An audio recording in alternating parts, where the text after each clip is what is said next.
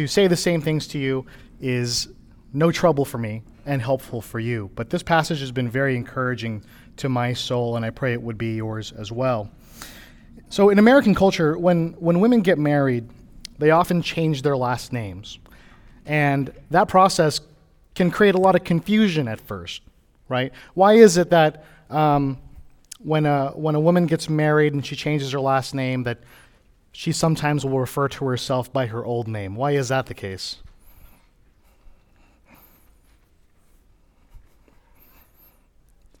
So you finally got married, you want to change your you changed your last name, but you still sometimes will forget that you changed your last name. Why is that? Yeah, you had it for so long, right? I mean, even if you got married at 18, for 18 years this has been your name, right?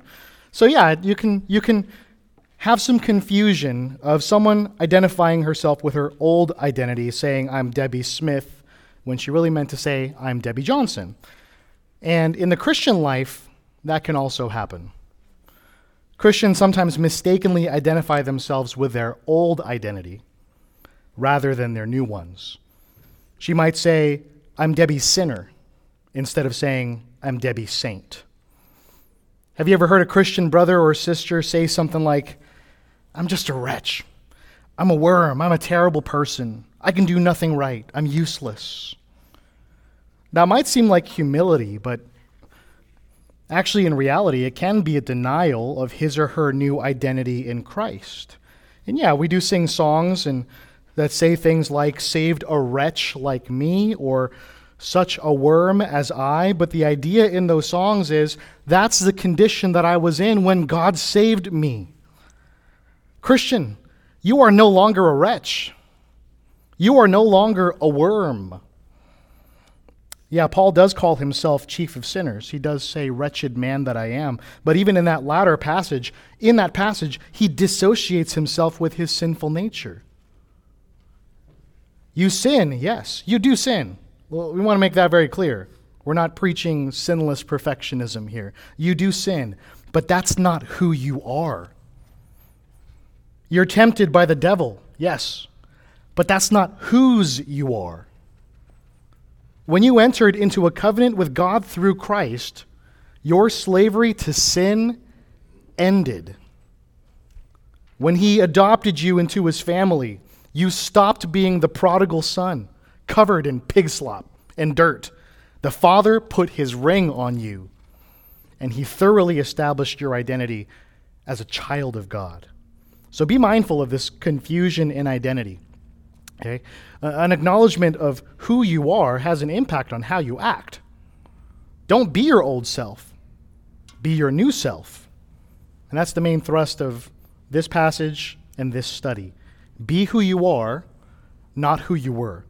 Be who you are, not who you were. So, immediately preceding our passage is the more familiar passage on the fruit of the Spirit. Let's read up to it Galatians 5, verses 19 onward. Now, the works of the flesh are evident sexual immorality, impurity, sensuality, idolatry, sorcery, enmity, strife, jealousy, fits of anger, rivalries, dissensions, divisions, envy, drunkenness, um, orgies, and things like these. I warn you, as I warned you before, that those who do such things will not inherit the kingdom of God. But the fruit of the Spirit is love, joy, peace, patience, kindness, goodness, faithfulness, gentleness, self control, and against such things there is no law. So, after contrasting the works of the flesh to the works of the Spirit, the main idea that, that Paul is getting at here is be who you are, not who you were. Now, we're going to work backward at this to, to encourage moving from this mistaken identity to the right one. So, first, let's focus on who you were. Who you were. We're going to look at three identities that you had before Christ. And before Christ are the key words here. Before Christ. What we're describing is what a Christ follower used to be. You might be here this morning and you were just either dragged here or you were checking it out and you are not yet following Jesus. And if that's the case, then listen closely because these three things are not what you were, it's what you are today. But stay tuned because there's good news for you, okay? So, first, you were a sinner condemned by the law. A sinner condemned by the law. That's in verse 23. And the idea is more implied uh, here than explicit in verse 23, but it's really foundational to this whole conclusion. After describing the fruit of the Spirit, Paul concludes Against such things there is no law. We're going to unpack what that means later on in the study. But for right now, we're going to recall that this is going back to a larger part of, uh, a larger argument, rather, of the Christian's relationship with the law. So in chapter 2, verse 16, it says this Galatians 2:16. Paul writes, Yet we know that a person is not justified by works of the law, but through faith in Jesus Christ. So we also have believed in Christ Jesus in order to be justified by faith in Christ and not by works of the law, because by works of the law, no one will be justified. So listen, if you are trying to be right with God, go to heaven, and have eternal life by being a good person, you need to stop. You need to stop. No one can be justified. No one can be considered not guilty by outward acts of obedience. The good things that a person does aren't really good if they're not done in faith. And furthermore, even if they were good, let's say that hypothetically an unbeliever could do good deeds that were actually good, it still wouldn't cancel out the bad stuff that he has done.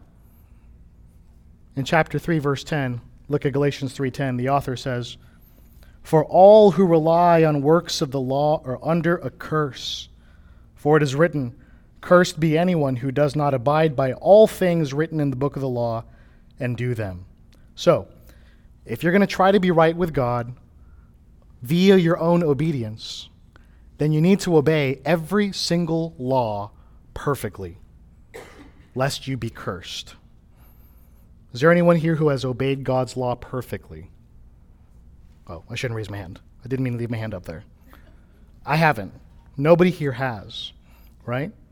Then in chapter 3, verses 23 through 24, Galatians 3 23 through 24, we read, Now before faith came, we were held captive under the law, imprisoned until the coming faith would be revealed so then the law was our guardian until Christ came in order that we might be justified by faith. So before Christ came and it was revealed that salvation is by grace alone, through faith alone, in Him alone, the law could only point you to your need by, for salvation. That's all the law could do is show you that you needed salvation by faith in Jesus Christ. God's law revealed that you were a wicked sinner that you were worthy of God's wrath and justice. And again, if you don't believe in Christ, that's who you are now, today. You know you've sinned, unless you're lying to yourself. You know you've sinned. And you now know that it is if if someone is to be right with God via obedience, then he needs to obey perfectly. And you know you haven't done that. You know you haven't done that. And so if you don't believe in Christ, then because of your sin, you also know that you deserve God's wrath. But again, stay tuned. There's good news. There's good news. We'll tell you later. So you were a sinner condemned by the law. You were also, in your outline, a slave to sin led by the flesh. A slave to sin led by the flesh. Paul goes on in verse 24. And those who belong to Christ Jesus have crucified the flesh with its passions and desires. Later uh, in the study, we're going to talk about what that new reality means. But again, what it implies first is that before you crucified the flesh, Christian, you were led by it. You were led with its passions and desires. We see earlier in this passage in uh, chapter 5, verse 17, that the desires of the flesh are against the spirit, and the desires of the spirit are against the flesh, for those are, are opposed to each other to keep you from doing the things you want to do. So, either either you desire what the spirit wants or you desire what the flesh wants. That's what's going on in any given moment in a Christian life, Christian's life. You either desire what the Spirit wants or you desire what the flesh wants. And before you have the Holy Spirit dwelling in you, what was the only thing that you desired before you had the Holy Spirit dwelling in you? The things of the flesh. You got it. The only thing he wanted before the Spirit was what the flesh wanted.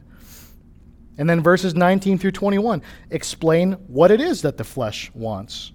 Now, the works of the flesh are evident sexual immorality, impurity, sensuality, idolatry, sorcery, enmity, strife, jealousy, fits of anger, rivalries, dissensions, divisions, envy, drunkenness, orgies, and things like these.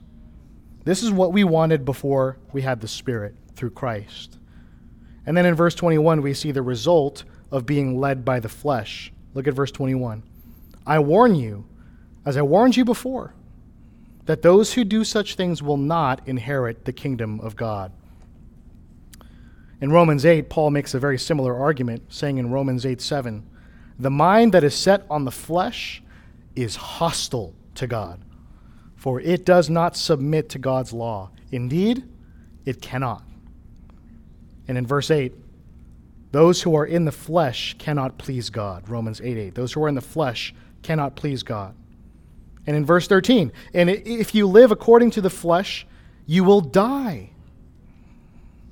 And furthermore, Jesus says in John 8 34, John 8 34, Truly, truly, I say to you, everyone who commits sin is a slave to sin. So, before Christ, you were a slave to sin. You were led by the flesh. And as a result of that, you deserve death. And if you'll allow me to belabor the point, unbelieving friends, that is still you right now. Christian, you were a sinner condemned by the law. That's who you were. You were a sinner condemned by the law, a slave to sin, led by the flesh, and you were also, in your outline, a conceited, divisive person. A conceited, divisive person. In verse 26, Paul's exhortation to the church is Let us not become conceited, provoking one another, envying one another. So, after making this whole argument to the Galatian Christians to not walk according to the flesh, but instead walk according to the Spirit, his exhortation to them is don't be conceited. Don't provoke each other. Don't envy each other.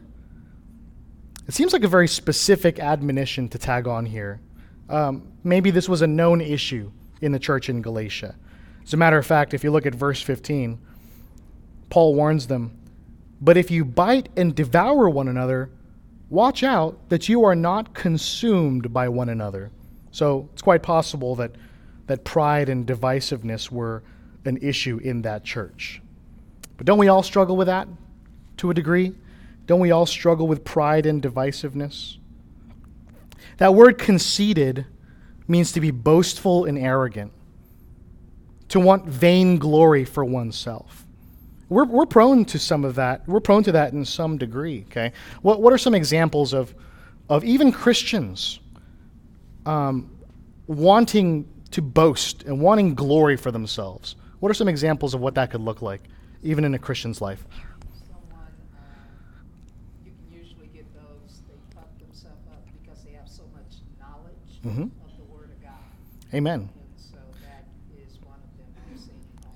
Right on. So Lucretia pointed out um, those, especially ironically, like the Reformed Christians who have come into uh, higher doctrines that others have not. We have this tendency to be puffed up and, and, and think that everyone else is beneath us and get angry at those who, who haven't come to the conclusions that we just came to two minutes ago, right? Like this is our, this is our tendency. Ricky. will also say have a tendency to feel prideful when we defeat a sin or when we are less prone to fall into a certain sin that we've read. Yeah, so uh, being prideful when having some level of victory over sin, which is ironic, right? I'm on day 147 of blah, blah, blah, right? Like, praise God. But you can make that a boastful thing, right? Daniel.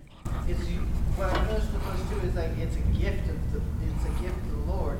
I'd say also like if somebody if somebody has done good works, like has like is giving to the poor or doing all these good things, it can also be prideful. Feel like it's like a gift from God. Usually, the gifts the Lord that He gives us to give honor to Him. That's how we kind of turn into ourselves.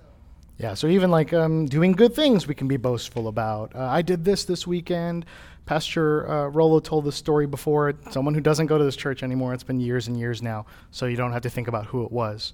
But it was like, hey, uh, Pastor, I gave three thousand today. I was like, who asked? Like, I, you know, praise the Lord, but who asked you that you did that? So yeah, even things like that can become for us a, a temptation to be conceited and want vainglory, and, and we are all prone to this to some degree. But the point we're making is that's not who we are. That's who we were. That's who we were. What about provoking each other? Right? It's this idea in uh, in the Greek word here is challenging each other to combat. That's what provoking each other means. And I don't know that the Galatian Christians were literally challenging each other to combat, but so it's not necessarily physical. But you get the idea from that picture. Aren't we prone to picking fights? Um, whether that's in person or on social media. Again, what are some examples of how even Christians might be prone to picking fights with each other? What might that look like?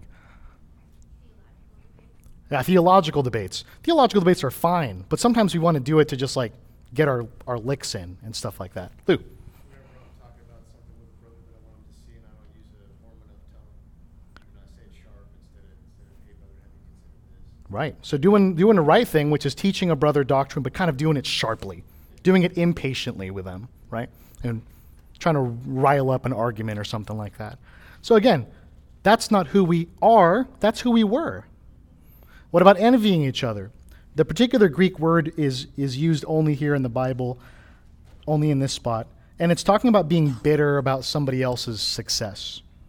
Do you ever have What are some examples of how Christians might be envious of someone else's success? Michael. Uh, what about it? So it's been my observation, you know, with just being obviously someone who's not married, that when we have conversations about like singleness and marriage, obviously like marriage is something that's put into a high and proper place as it should be in the church. But I think us as singles sometimes we have the tendency to when we see so and so got married, we're like, oh, that's amazing. Yeah, not really. Yeah, right, right. Oh, I'm so happy for you. So Michael's talking about marriage and how how marriage is lauded as it marriage is a good thing God created. It's absolutely good, and it's God willing. That should be something we should do. But sometimes in singleness, you can start to start feeling bitter or envious that other people who are less attractive than you. I'm just kidding. they're getting married. This doesn't seem right, right? So yeah, that's a good example. That's a good example. What's another one more example of um, how Christians can be envious about someone else's success? Yeah, truck.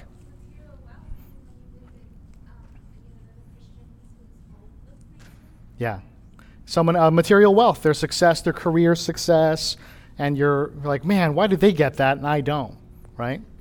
Yeah, good call. So we do have, again, a tendency to these things.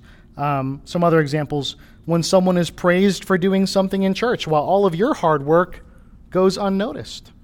Or when someone is put forth for pastor or deacon, but not you.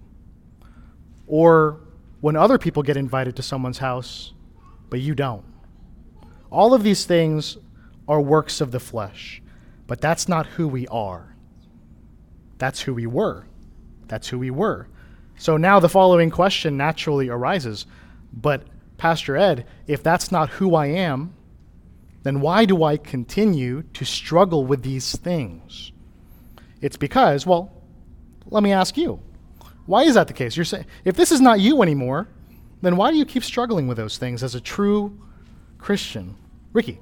I think for me, the best way for me to understand it without kind of going crazy is that I have to think of myself as like a baby or a, a seed that just got planted. I'm still growing, Mm-hmm. and God is still growing my spirit. Right on. So I'm not gonna be a thousand year old tomorrow. Just Right on. Yeah. So, um, when you were first saved, Ricky, if I'm understanding you right, you you were a baby, a spiritual baby, um, and that's actually right. Like even in the Bible, it says you're still drinking milk. You should be eating meat. So there is that analogy in the Scripture of you're actually growing into spiritual adulthood. Good.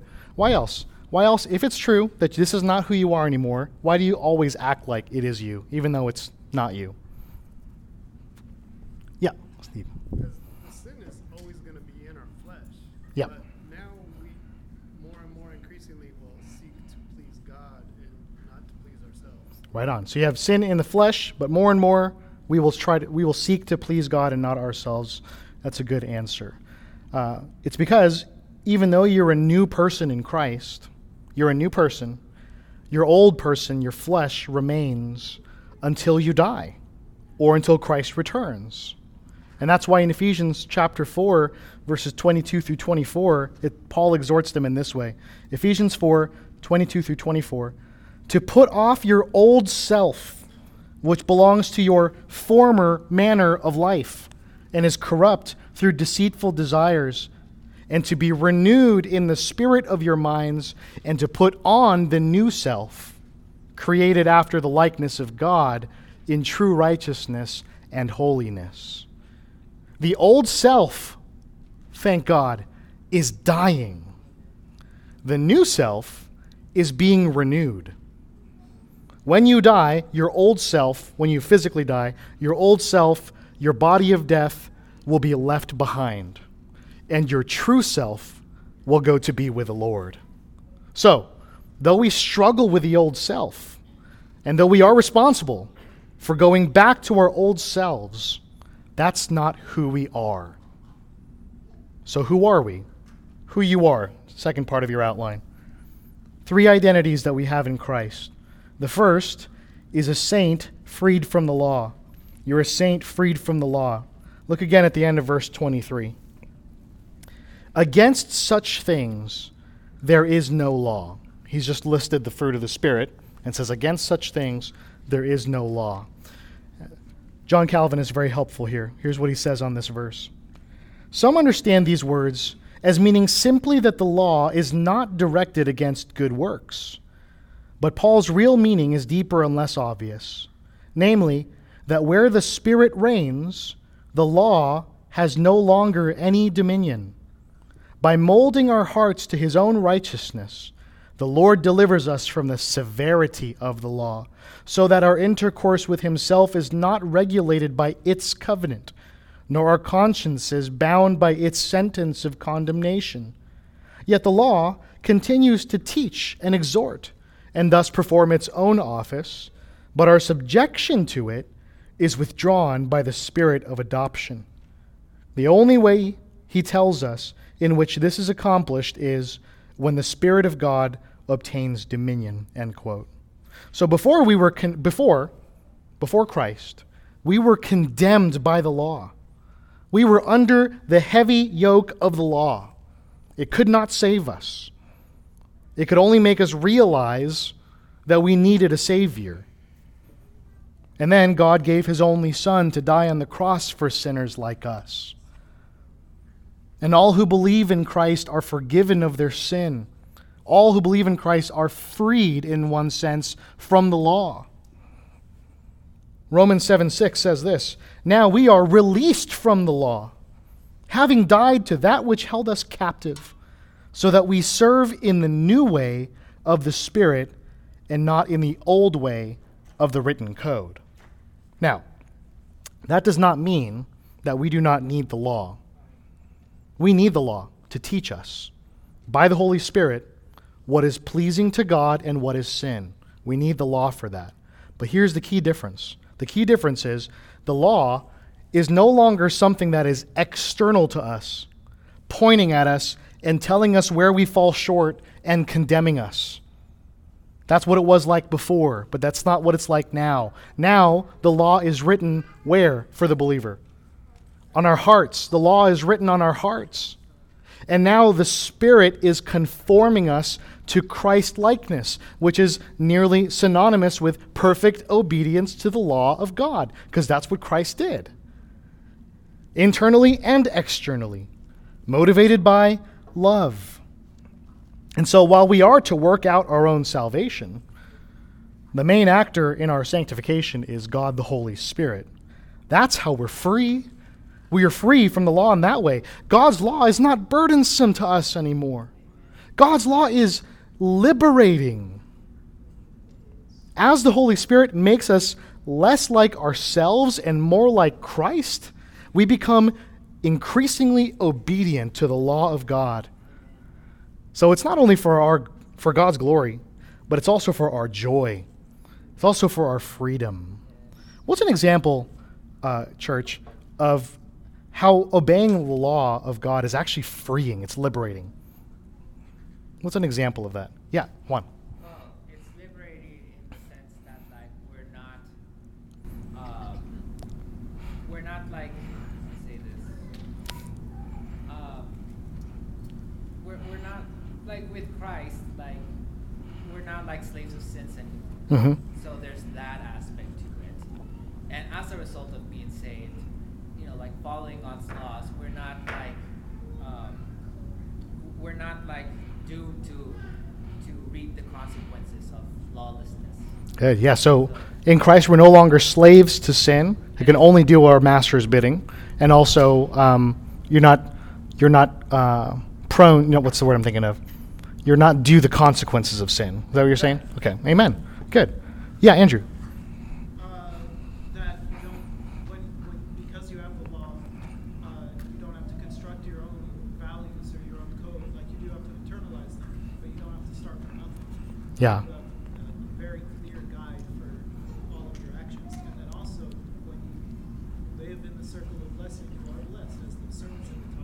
yeah. Like if you're living in God's will, can bless your life, but also you live in a way more, s- on a way more stable foundation. Right on. Like there's this aspect of what you're saying. The first thing is that you don't have to com- come up with your own moral system. God has already revealed that to us according to his character. And then it's also like you're saying, when you obey, you're blessed, right? Like the freedom that people want today is like the freedom that is found in judges. Everyone was doing what was right in their own eyes. But what was like what was judges what was the period of the judges like? It was pain, it was dark, it was terrible. It was awful. That's what it looks like for everyone to just do what's right in their own eyes. Okay? So yes, you have freedom. We are free to love. We are free to obey and not and not just obey, but enjoy it and to delight in it. To be able to actually say honestly, like in Psalm 119, "Oh, how I love your law." It's it's my delight, you know? So it's for our joy and freedom as well. Christian, you are a saint freed from the law. You are also now a slave of Christ, freed from the flesh. A slave of Christ, freed from the flesh. Verse 24. And those who belong to Christ Jesus have crucified the flesh with its passions and desires. All Christians belong to Jesus Christ. So we weren't freed from slavery to no longer have a master. We were freed from slavery to a good master, Jesus Christ. Paul writing to the church in Corinth says in 1 Corinthians 3:23, "You belong to Christ." And later in 1 Corinthians 7:22, he describes a Christian as a bondservant of Christ. And that word translated bondservant really just means slave. But it implies, and rightfully so, that we are slaves voluntarily. While someone could be a slave of another person and hate it, there are no slaves of Christ who hate being his slave. And that's because the slave of Christ understands what is said in the next verse in 1 Corinthians 7. You were bought with a price. Christ purchased us with his own blood, saving us from our sins. And similarly, in Paul's introduction in his letter to the church at Rome, he introduces himself as Romans 1 1, a servant of Christ Jesus. So if you are a slave of Christ, if you belong to Christ, Galatians 5:24 says, "You have crucified the flesh. You've crucified the flesh." Romans 6 6 describes it like this Romans 6 6. we know that our old self was crucified with him in order that the body of sin might be brought to nothing, so that we would no longer be enslaved to sin. So when we believed in Jesus Christ, we joined him in his crucifixion.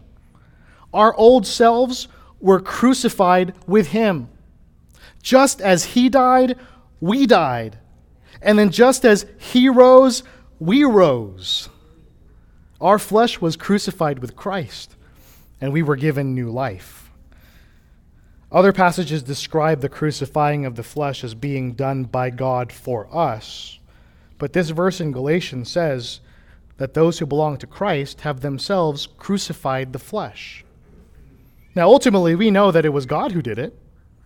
But when we repented and when we believed in Jesus, that resulted in the crucifixion of our flesh, the putting to death of our flesh. The flesh was crucified, verse 24 says, with its passions and desires. Passions and desires. Commentaries differ on what the difference is between the, those two words, passions and desires, but it may possibly be that the word passions is that kind of passive inclination towards something, and desire is like actively pursuing that. So, for example, it's one thing to say, like chocolate ice cream, and it's a different thing to actually want to go out and get some. That may be the distinction between the two. And in our flesh, we both liked sin and we wanted to go after it. That's our passions and desires. And we often did do that. But that flesh that used to enslave us has been put to death. Amen. And yes, we still do sin. But, brothers and sisters in Christ, we never have to sin. Before, before Christ, we were not able to not sin. That's who we were before. But now, while we were still able to sin, we are also now able to not sin. The Christian is able to sin and able to not sin. And one day, we will not be able to sin. Thank God. We are able by God's help, to walk by the Spirit and live as a slave of Christ. Isn't that marvelous news? Christian, you are a saint freed from the law. You are a slave of Christ freed from the flesh. And thirdly, you are a spirit led follower. A spirit, led follower. Verse 25. If we live by the Spirit, let us also keep in step with the Spirit. This is in contrast with the flesh being crucified. This is the opposite of this. The flesh is, for all intents and purposes, dead. It's crucified, it's bleeding out. So we don't live by it. We don't live by the flesh. Instead, we live by the Spirit. And that's the life that we are now living as Christ followers life by the Spirit. And if that's the case, or rather we should say, because that's the case, verse 25, let us also keep in step with the Spirit. Keep in step. This is a military term. Just imagine marching with a platoon of soldiers, everyone's in step with one another. Your job in this platoon is not to lead, it's to follow along in cadence. And similarly, the Holy Spirit leads your march.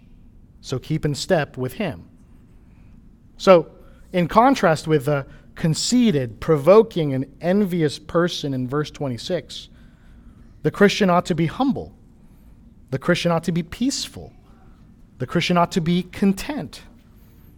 That's just one example uh, in line with the example that Paul gives. Well, what are some other examples of walking in step with the Spirit? What would that look like in a Christian's life? Oh, Good. Obeying the word of God, leading you into all truth. Good. What are some other examples? Bonnie. Reading uh, the word, praying, worshiping. Good. I think in a broader context, you're in line with what you're both saying. Keeping in step with the Spirit means bearing the fruit of the Spirit, as we just saw earlier in this passage. Keeping in step with the Spirit means bearing the fruit of the Spirit as opposed to the works of the flesh. So, how do you do that? Obedience. Don't go against what the Spirit is doing in you by the works of the flesh. Go with what the Spirit is doing in you by bearing the fruit that He is working out in you. Brothers and sisters, Christians are not on autopilot. Okay? We don't bear the fruit of the Spirit simply just by sitting around doing nothing. We bear the fruit of the Spirit by obeying Him. And here's how it works the Holy Spirit inspired the writing of God's Word. Everything in this book is inspired by this same Holy Spirit. The revelation from God about who He is, about what He's done, and what He expects of us. When we read God's Word, inspired by the Holy Spirit, that same Holy Spirit helps us to understand it rightly. Not merely in concept, but in application to our own lives. And then He gives us the desire to obey God's Word and he gives us the strength to actually do it.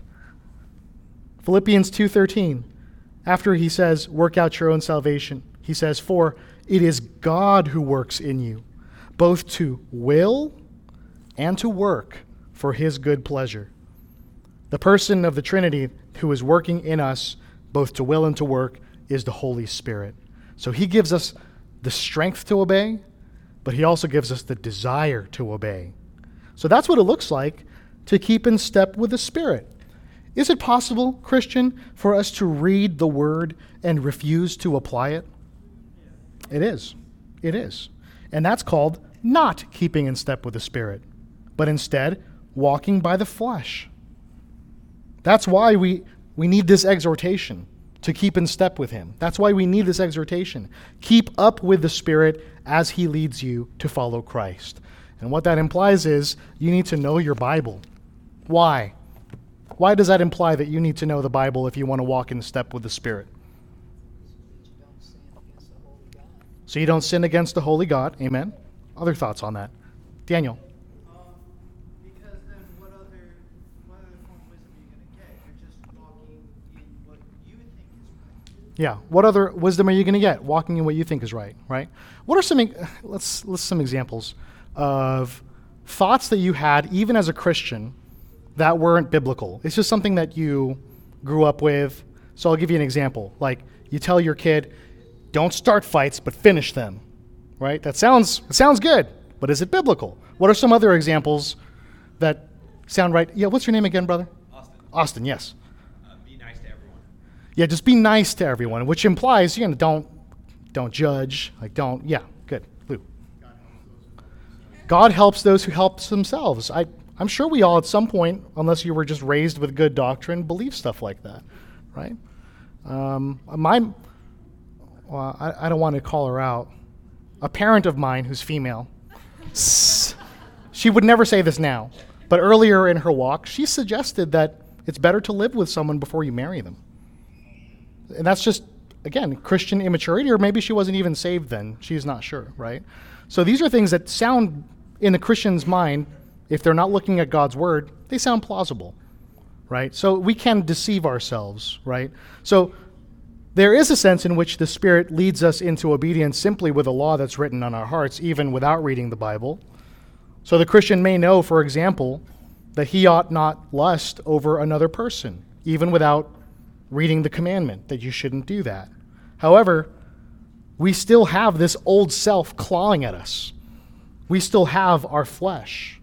And so even now, we can deceive ourselves. Another example is that there may be genuine Christians, yet immature Christians, who believe that homosexuality and transgenderism is okay within the confines of the new covenant because they heard that there is no longer male nor female.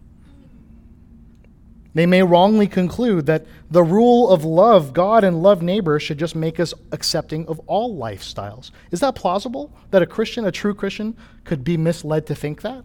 Of course it is. Of course it is.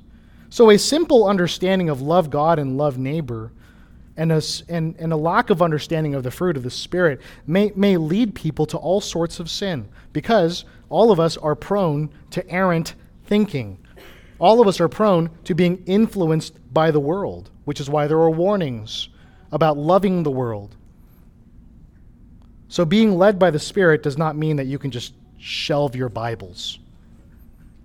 On the contrary, being led by the Spirit is going to give you a greater desire for your Bible, a greater appetite to feed on God's holy word. And the more that you know the Bible, as you're led by the Spirit, the more He will help you to understand what is good and what is evil. And the more He's going to enliven you to the obedience of the law. So, know your Bible. It is saddening how many Christians have not read the whole Bible. We're not saying that if you haven't read your whole Bible, you're not saved. That's not what we're saying. But if we truly believe that all of this is breathed out by God and profitable to make you more like Jesus Christ, then why on earth aren't all Christians clamoring to read or listen to every word of it? Well, we know why. It's because of the flesh. That's why we need to be reminded keep in step with the Spirit. Learn by Him as you read the Bible. Change by Him by applying what you read in mind, in attitude, and action. So, Christian, you were a sinner condemned by the law, a slave to sin, led by the flesh, a conceited, divisive person. But now you are a saint, freed from the law, a slave of Christ, freed from the flesh, a spirit led follower. And if you're not a Christian, as we were hinting to earlier, you are all of the former and none of the latter. And as a result, if you were to die today, then you would go to a place of torment where you would await your final judgment. And the just judgment is going to be eternal damnation. But maybe today, maybe right now, is the moment of your salvation. Jesus Christ, God's Son, went willingly to the cross on behalf of sinners like you and me. He was punished for the sins of all those who believe in him. And he rose from the grave victorious over sin and death. Will you believe in him today? And the moment that you do, the moment that you do, you will become all of the things that we are. You will be free. For God's people, just some final points of application. Have a right understanding of who you are and whose you are.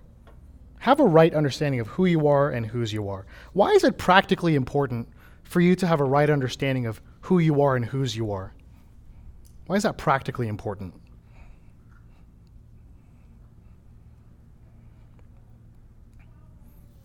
Emmy, and then Bonnie. It's like you mentioned earlier um, in this message that um, what you believe about yourself largely dictates your actions. And so to believe that you truly are forgiven by Christ, a saint, um, a fellow heir with Christ, you're going to live more like that. Amen. So Amy says, what you believe about yourself largely impacts your actions, right? Uh, Bonnie. Because it's very easy to, at least for me, I find that oftentimes if I am not walking right or if I'm not in the Word, I tend to question my my faith. hmm going to the Word reinforces I know that I was saved by grace. Great point. So this uh, tie, Bonnie's tying it into the assurance of salvation. Because if you're just looking at your attitude in your life, every moment of every day you're going to question whether you're a Christian or not. But if you remember what Christ did for you and who you became as a result of it, then you're going to look at your sin differently. Good. Good. Yes, you were a wretch, Christian, but you're not a wretch anymore. You were dead, but you're alive. You were a condemned sinner, but now you're a saint. You were a slave to sin, but now you're a slave of Christ. And yes, you were like the world, you were like the devil, but now you are being made more like Christ. If you allow the devil to lie to you about who you are and whose you are, you're going to be paralyzed. Your growth is going to be stunted, and your active participation in kingdom work is going to be minimal. You can keep in step with the Spirit, Christian. You can, and you must. You can, and you must, and you will bear the fruit of the Spirit. You will. By God's grace, you will. So don't think too highly of yourself, but also don't sell yourself short either. Understand what the Bible says about you. By God's grace, together with the rest of the church, the gates of hell will not prevail against you. Pray continually that God is going to help you be who you are and stop being who you were. Prioritize the Word of God. It is through the Bible, it is through the Bible that the Spirit is going to renew your mind and transform you into the likeness of Christ.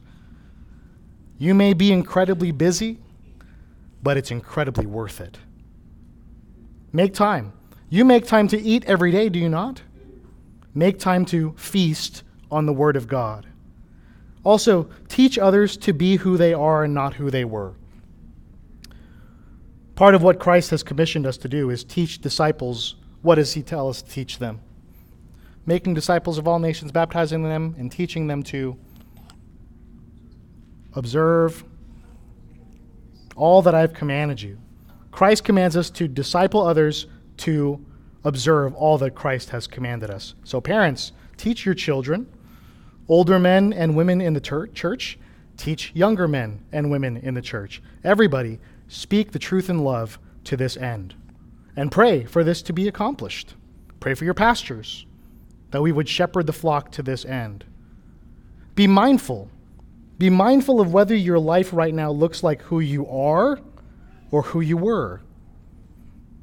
Using Paul's exhortation, just following it, are you all about yourself? Are you conceited? Are you taking an inordinate amount of selfies for the, for the world to enjoy? Are you trying to make a name for yourself? Are you going around picking fights and causing disharmony over secondary issues?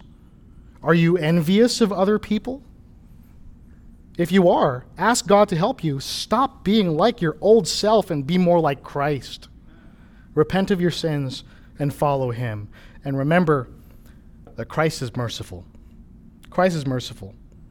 Nothing can separate you from His love. He is long suffering, He's patient, and every sin that you've committed against him was already paid for on the cross. Be motivated by his love for you. Being motivated by his love for you, stop being who you were and be who you are. Amen? Let's pray. Father, we thank you for this encouragement, this exhortation from your word this morning.